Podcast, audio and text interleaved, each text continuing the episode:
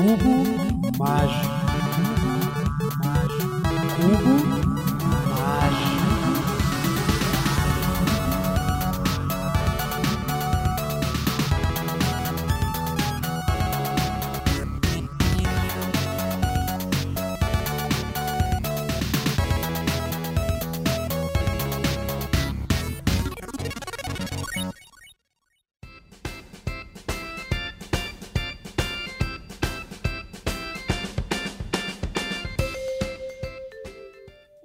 Crianças do Abismo, estamos aqui em mais um Cubo Mágico, que hoje vai ser em comemoração aí aos cento e dezessete anos de redação, de recepção, de escritura do Livro da Lei, que foi comemorado pelo Kalen no dia dez de abril passado aí, é, com uma grande festa que a gente fez uma live e tal. E para o nosso Cubo Mágico de hoje, eu trouxe dois trechinhos da live que a gente teve no dia dez lá no nosso canal no YouTube.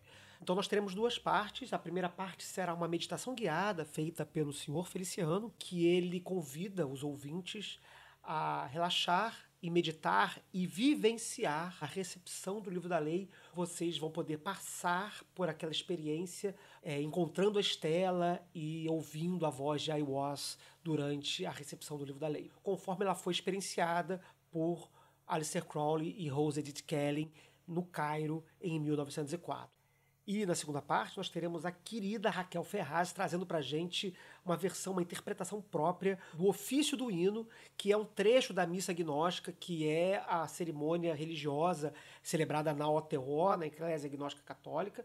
Para quem estranhar o nome, né, quem é telemita, quem já conhece um pouco o cenário telêmico há algum tempo, provavelmente conhece é, essa música, essa letra, como é, Ofício de Atem, ou Hino de Ofício. E isso é uma confusão de tradução, né, porque no inglês é, é chamado, no trecho do Liber quinze, né, que é o Canon Missae da Igreja Gnóstica Católica, vem escrito Of the Office of the Atem. Então é o ofício do hino, ou numa tradução mais correta, mais literal, seria o ofício da antífona, que seria a tradução correta de Atem. E provavelmente isso lá atrás, quem traduziu esse texto primeiro, provavelmente o Mota, não sabia o que significava Atem, e aí isso entrou na história brasileira como ofício de Atem, sem traduzir a palavra, ou apenas como Atem. E, bom, só para dar uma explicação histórica de onde é que veio isso, para tentar esclarecer de uma vez por todas essa confusão, né? O termo ofício, ele surge em pelo menos mais um pedaço do Liber quinze, né, da Missa Gnóstica, como, por exemplo, no Ofício das Coletas. Essa palavra ofício, que pode soar estranha pra gente, ela, no caso, significa um trecho da cerimônia religiosa. No inglês, office, e no português ofício, elas têm o mesmo sentido de liturgia, né? De um conjunto de preces, ou um conjunto de orações, ou um serviço religioso que está sendo executado. Então, cada pedaço da missa, né, cada pedaço da cerimônia religiosa, ela pode ser chamada de ofício, né, de determinados ofícios que são realizados. E, no caso, o ofício do hino é um dos últimos trechos da Missa Gnóstica, em que é recitado esse hino, né? E, bom, como nota histórica, também podemos dizer que esse hino, ele não surge diretamente na Missa Gnóstica, ele surge numa obra poética de Crowley chamada The Ship, é, o navio, né, em que ele faz um ritual mágico em forma dramatizada, né, em forma teatral, é, comemorando lá o retorno da primavera nessa cerimônia, né? E ele escreve no Confessions, na sua autoagiografia, né, ele descreve o seguinte, abre aspas, durante esse período, por volta de mil novecentos e treze, a interpretação completa do mistério central da maçonaria tornou-se clara na consciência, e eu a expressei de modo dramático em The Ship. O clímax lírico é, de certa forma, minha realização suprema na invocação. De fato, o coro cantando Tu que és eu mesmo, além de tudo meu, pareceu-me merecer ser introduzido como o hino do ritual da Igreja Gnóstica Católica. Fecha aspas. Então ele, esse texto ele surge em The Ship e depois é, Crowley passa ele para o texto oficial do que seria a Missa Gnóstica da O T O, da Ordo Templi Orientis. Hoje a Ordo Templi Orientis utiliza uma outra tradução ligeiramente diferente dessa que a Raquel vai cantar conosco aqui, porque eles fizeram uma tradução, vamos dizer, um pouco mais próxima do inglês, porque a tradução que ficou famosa, que a maioria das pessoas conhece e que a Raquel vai cantar na sua versão, foi uma tradução um tanto quanto poética do Marcelo Ramos Mota. Então, ela é muito bonita, eu acho a letra lindíssima, mas ela tem algumas liberdades poéticas para poder manter métrica, rima, etcétera.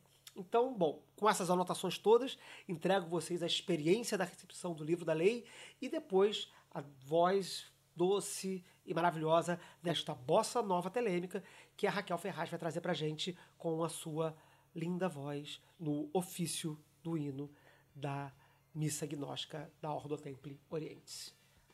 Ah, e uma, uma observação importante. Para você que gosta de ouvir podcast acelerado, é, em, em velocidade um ponto cinco, um ponto setenta e cinco, dois x, recomendo que esse episódio você ouça na velocidade normal. Um pouco de paciência vai fazer valer a pena, ok? Bom proveito e boa viagem.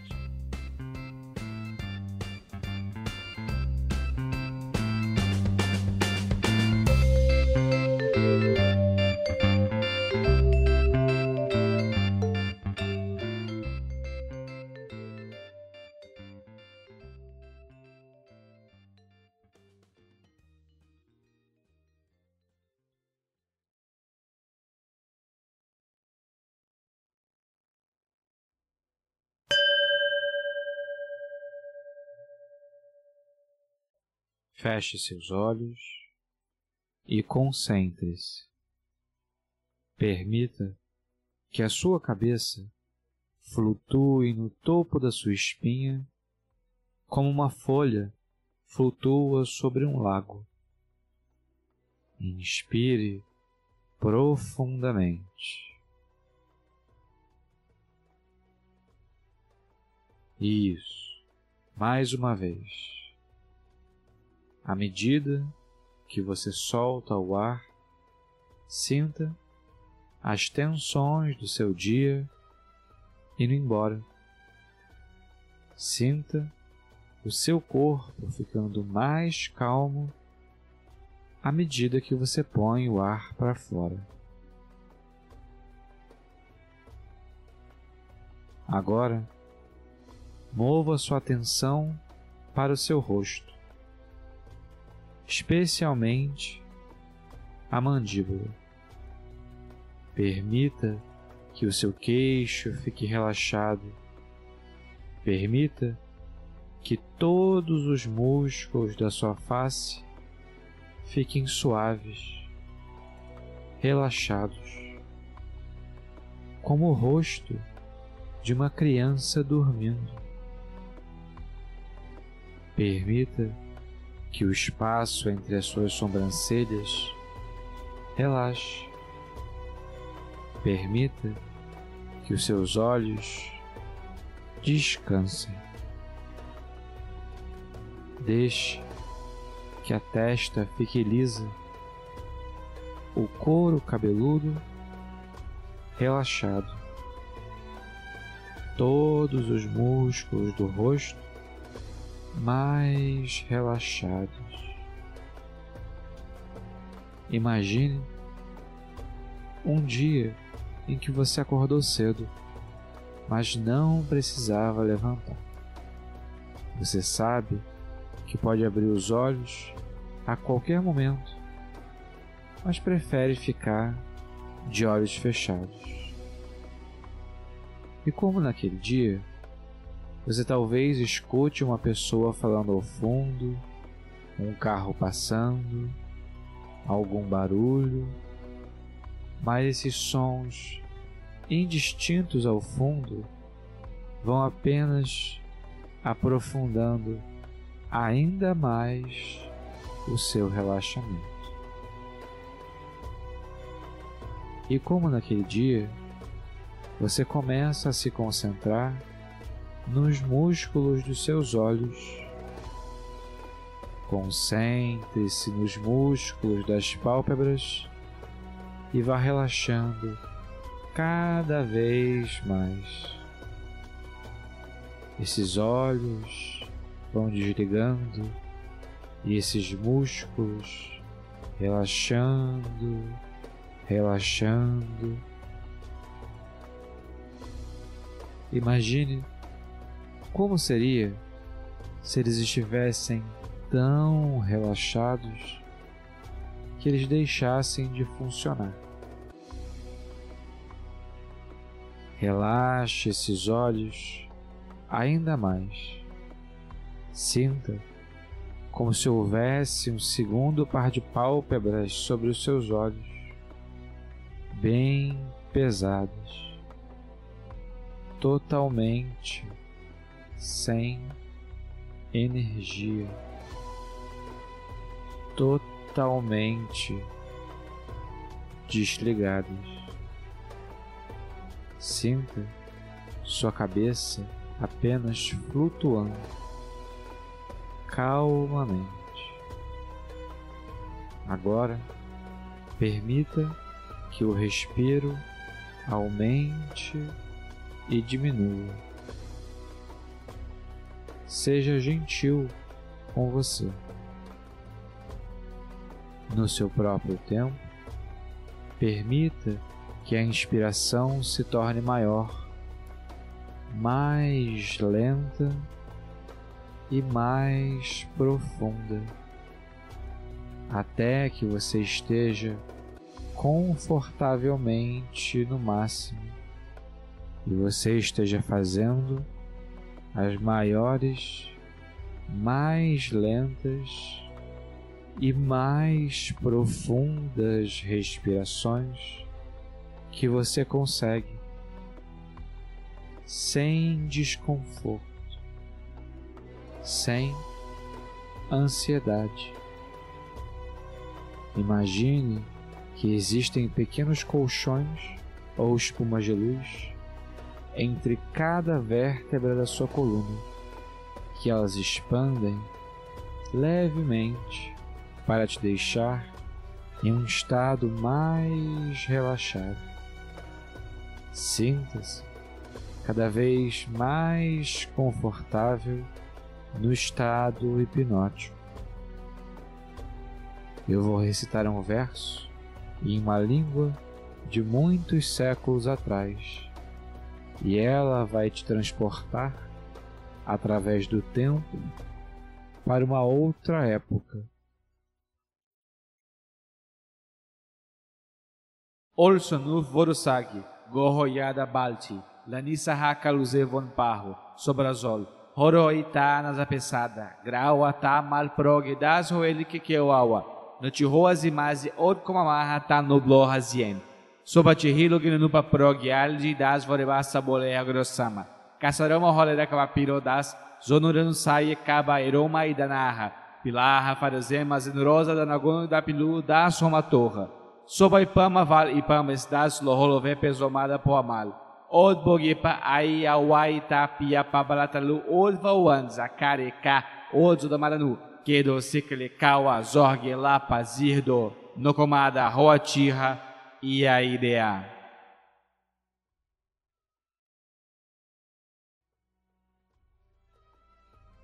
É o dia dezesseis de março do ano de mil novecentos e quatro. O príncipe Kyokan e sua princesa Ouarda, em viagem de lua de mel, se hospedam em uma casa perto do Museu do Cairo, no bairro europeu da cidade egípcia. Eles estão animados com a gravidez de Ouarda, que naquela época completava três meses. Estes foram os nomes que Aleister Crowley escolheu para se apresentar para o registro, significando em árabe Mestre Besta e Rosa. Dois dias depois, Crowley fez um ritual para a manifestação visível dos silfos, espíritos elementais do ar, para impressionar a sua esposa. Nas palavras da Besta, ele não tinha um propósito mais sério para mostrar aos silfos do que o teria ao levá-la ao teatro. Crowley, de início, não deu muita bola para o fato que sua esposa Rose olhava para o vazio e murmurava: eles estão esperando por você. É tudo sobre a criança, tudo Osíris.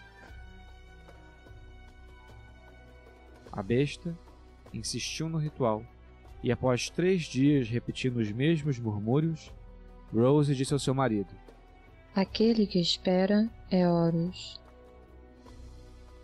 Isso deixou Crowley muito mais injuriado do que instigado.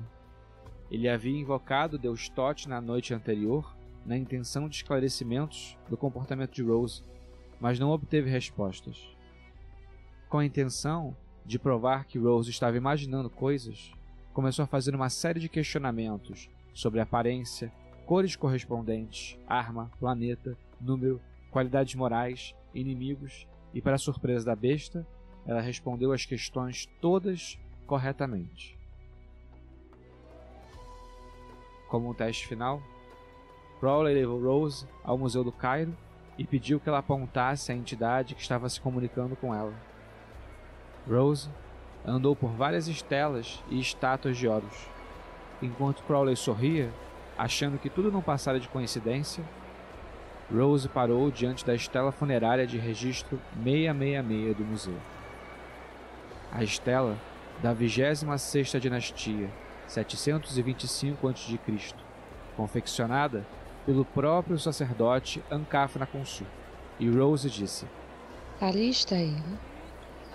A tábua funerária representa Ra-Horakhty, uma divindade amálgama do deus Sol Ra e seu filho Horus. Depois desse evento, Crowley aceitou as propostas de Rose para realizar um ritual de invocação do deus Horus.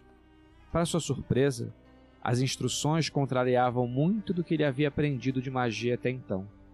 A besta anotou em seu diário: "Eu concordei em prosseguir com as instruções, declaradamente na intenção de mostrar a ela de que nada poderia acontecer se você não seguisse as regras. Eu escrevi o ritual e fiz a invocação com pouco sucesso. Eu fui desencorajado não apenas pelo meu ceticismo, mas pelo absurdo do ritual, por ter que fazê-lo de hobby, com uma janela aberta, para o meio da rua ao meio-dia. Ela permitiu que eu fizesse uma segunda tentativa à meia-noite." No domingo, vinte de março de mil novecentos e quatro, Crowley conduziu a cerimônia e uma voz se apresentou como Aiwass. "O equinócio dos deuses chegou." A reflexão de quem ou que era essa entidade perdurou por toda a vida da besta. Pelas duas semanas seguintes, Crowley se dedicou a estudar a estela com o registro seiscentos e sessenta e seis. Ele jantou com Emilie Bruch, egiptólogo alemão e curador do museu, e falou sobre o seu interesse na peça. O egiptólogo encarregou seu assistente francês de traduzir e reproduzir a estela e suas inscrições. Notou-se que as inscrições eram adaptações do Livro dos Mortos egípcio. Assim que Crowley recebeu a tradução em francês, ele colocou o texto em verso.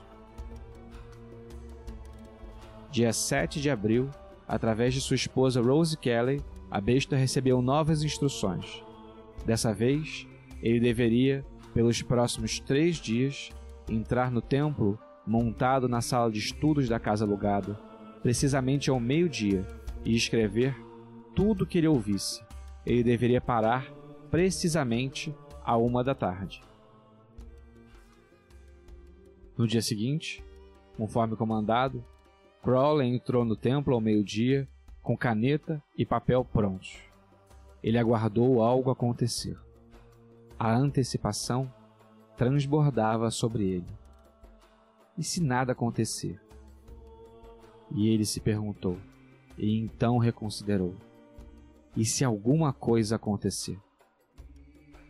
E então aconteceu. Por sobre o seu ombro esquerdo, uma voz falou a ele: "Had, a manifestação de Nuit, o desvelar da companhia do céu." A voz de Aiwass vinha do canto mais distante da sala. Ela parecia ecoar com o coração de Crowley de uma forma bem estranha, difícil de descrever. A voz tinha um timbre profundo, musical, expressivo, um tom solene, voluptuoso, macio, feroz, ou de alguma forma próprio do clima da mensagem, rico como um tenor ou barítono. O inglês era livre de qualquer sotaque, tanto nativo quanto estrangeiro, perfeitamente puro de região, casta ou maneirismo. Sou estranho aos ouvidos a princípio. Crowley teve uma forte impressão de que o falante estava de fato no canto da sala onde aparentava estar, em um corpo de matéria fina, transparente como um véu ou nuvem de incenso e fumaça. Aparentava ser um homem alto, negro, por volta dos trinta anos, bem apessoado, ativo, forte, com o rosto de um rei selvagem e seus olhos velados, pois seu olhar poderia trazer a destruição daquilo que via. A roupa não era árabe, ela sugeria Assíria ou Pérsia, bem vagamente. Crowley anotou as palavras freneticamente, conforme Aiwass prosseguia. Todo homem e toda mulher é uma estrela. Todo número é infinito, não há diferença. Ajuda-me, ó guerreiro senhor de Tebas, no meu desvelar perante os filhos dos homens. Aiwass descreveu a deusa egípcia do céu, Nuit, que representa um universo infinito e completo. Ela clamava pelo amor enquanto experiência transcendente, a união divina dos princípios masculino e feminino. Após passada uma hora, a voz desapareceu com a declaração: a manifestação de Nuit está por um fim. No dia seguinte, Crowley registrou mais um capítulo. Dessa vez, o narrador era Hadit, que representava o ponto finito, ou Nuit manifestado, quando ele anunciou: lembrem-se todos que a existência é puro prazer. Crowley contestou: a primeira nobre verdade do budismo ensina que a existência é sofrimento, e ouviu como resposta: ó profeta, tu tens má vontade de compreender essa escrita. Eu te vejo odiar a mão e a pena, porém eu sou mais forte. Crowley se entregou ao arrebatamento das palavras e o êxtase o exauriu. O capítulo final foi perturbador e apocalíptico, narrado pelo deus da guerra Ra-Horakhty, com declarações repugnantes como: com minha cabeça de falcão eu furo os olhos de Jesus enquanto está pendurado na cruz. Eu bato as minhas asas na face de Maomé e o cego. Com minhas garras eu arranco a carne do indiano e do budista, mongol e din. Blastai, ômpeda! Eu cuspo sobre os vossos credos crapulosos. Através do manuscrito, Aiwass deixou espaço para que Crowley adicionasse sua tradução poética da estela de Ankh-af-na-khonsu e permitiu que alguns versos fossem corrigidos e números dos versos adicionados. Assim, o livro da lei estava completo e a vida de Crowley nunca mais foi a mesma. Pouco a pouco, vamos voltando a nossa atenção de volta para o nosso corpo, nosso veículo nesse planeta. Vamos notando a circulação e nos preenchendo de vida conforme o ar entra nos nossos pulmões e despertamos.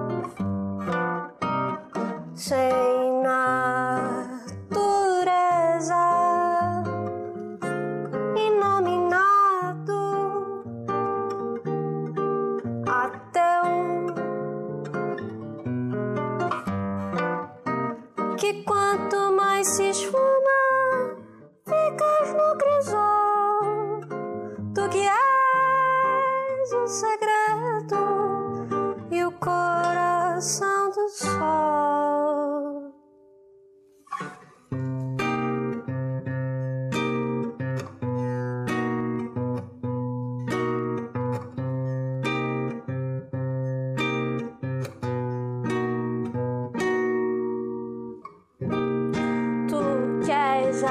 escondida a fonte do universo, do solitário real, fogo no bastão imerso, sempre abrasando, sempre abrasando, sempre abrasando, sempre abrasando.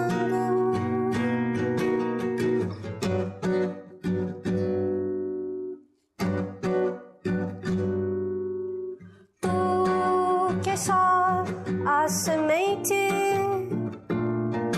de liberdade, vida, amor e luz eternamente. Tu que só a semente de liberdade, vida, amor e luz eternamente.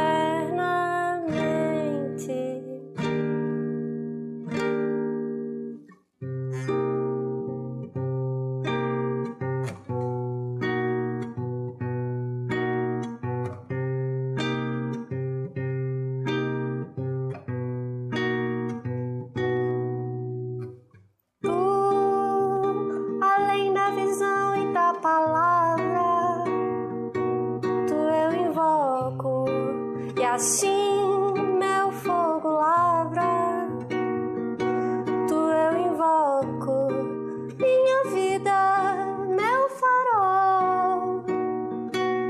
Tu eu invoco, tu que és o segredo e o coração no sol. E aquele arcano dos arcanos santo, do qual eu sou veículo e manto, demonstração.